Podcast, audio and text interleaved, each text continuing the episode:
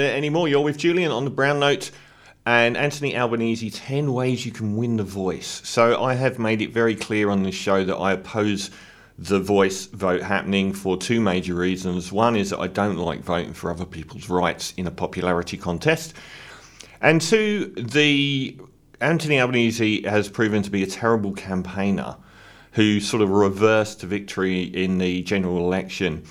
And the definition of the voice was so bad with the public and the campaigning was so bad, it's given a free kick to the populist right who were dead in this country, dead and buried. It's given them a year long free kick for our overwhelmingly right wing news media to just have a have a go at Indigenous people for an entire year, and the the danger of losing such a vote is is horrendous. And I've gone through that at length, so I won't continue with that. I've said I'll vote for the voice. Um, I just said I, I, think for this country needs a Labor government in power for quite some time, and to throw this out there as something that people will use to try and get rid of Anthony Albanese and put us back in this two-year leader cycle, which has been terrible for the country, is just dumb. Um, and if you can't define it, so number one way to win the vote for the voice, and uh, it's a critical one. Define it define the voice in a well flowing, appealing sentence. Not doing so lets others fill the vacuum with falsehoods about what the voice stands for. I'm seeing people who no doubt promoted COVID anti vax science promoting the uh, these lists of things that will happen if the voice happens, such as Aborigines paying less income tax, you know, stuff like this that should be shot down in flames by anyone with half a brain in 10 seconds is filling the airspace because the majority of people struggle to understand what it is. Put it in one appealing, flowing, well worded sentence. Two, acknowledge the voice is a referendum on Labor. It has got very little now to do with um, Indigenous Australians compared to an Australia going through a long heralded cost of living crisis. The media didn't care about when it was happening before Labor got in power but always care about when Labor are in power. Go after the Reserve Bank of Australia over interest rates. Make a case that the interest rate rises aren't for the benefit of the public at all. Actually, be proactive and put yourself as the champions of tackling the cost of living crisis. Go after the Reserve Bank. Who is the interest rate rises benefiting? It's not benefiting Australians who uh, have mortgages and it isn't benefiting people who rent from people who have mortgages. So you're covering virtually every Australian, apart from the banks, obviously. So make it acknowledge that this is a refer- you're going to hold a referendum on your own government during the middle of a cost of living crisis. Very, very dangerous stuff. Three, limit the exacerbating factors. Don't go out there saying you're going to hold a general election if your legislation doesn't get passed. You want to hold a general election now, you're going to get a general election based on the cost of living crisis.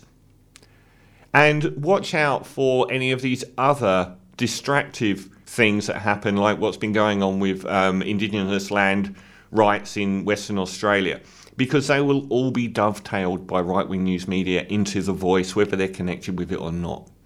So be very careful about adding things to what the right can attack the voice for. Be very clinical about the definition of it.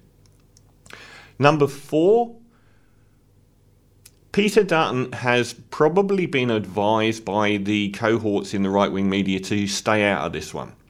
Because if he gets involved, he will look like a massive racist and he is much better off sitting at the back and letting the right wing news media and certain politicians do his dirty work for him. So drag him into it, goad him, goad the populist right. People like Pauline Hanson won't be able to take a back seat. They smell blood. She'll come out and be who she really is, which is a massively racist politician. That's good for you. It looks great to have these people tell you who they really are. Get these voices in the right wing news media to really show the public of Australia who they are. Number five, go after the media. Don't sit back and let them be your friend because they aren't. They majority support the Liberal Party from Channel 7, 9, and 10 to 2GB to everyone in the Murdoch press. They generally support the Liberal Party and want Labor in because the Liberal Party is so dangerous to the entire country that every now and again they need a Labor government in. But they want that Labor government to be as weak as possible. And if they can really demolish you on the issue of the voice losing, go after them. Pull them up when they're presenting falsehoods. Pull them up when they're presenting things that are completely racist. Fact check them all the time. You've got so many staff that can do this. Number six, understand this is a percentage game. We live in a Western world that is incredibly polarized. It doesn't matter what anyone says, a majority of voters will vote for the left leaning party or the right leaning party, no matter what happens. You are not going to reach these people that vote for people like Peter Dutton ever. Because they hate you. They've been trained to hate you their whole lives. Understand it's a tiny percentage of people that you need to reach. This is where the teals live. The Liberal voter isn't the Peter Dutton fan. The Liberal voter in general is the Malcolm Turnbull fan.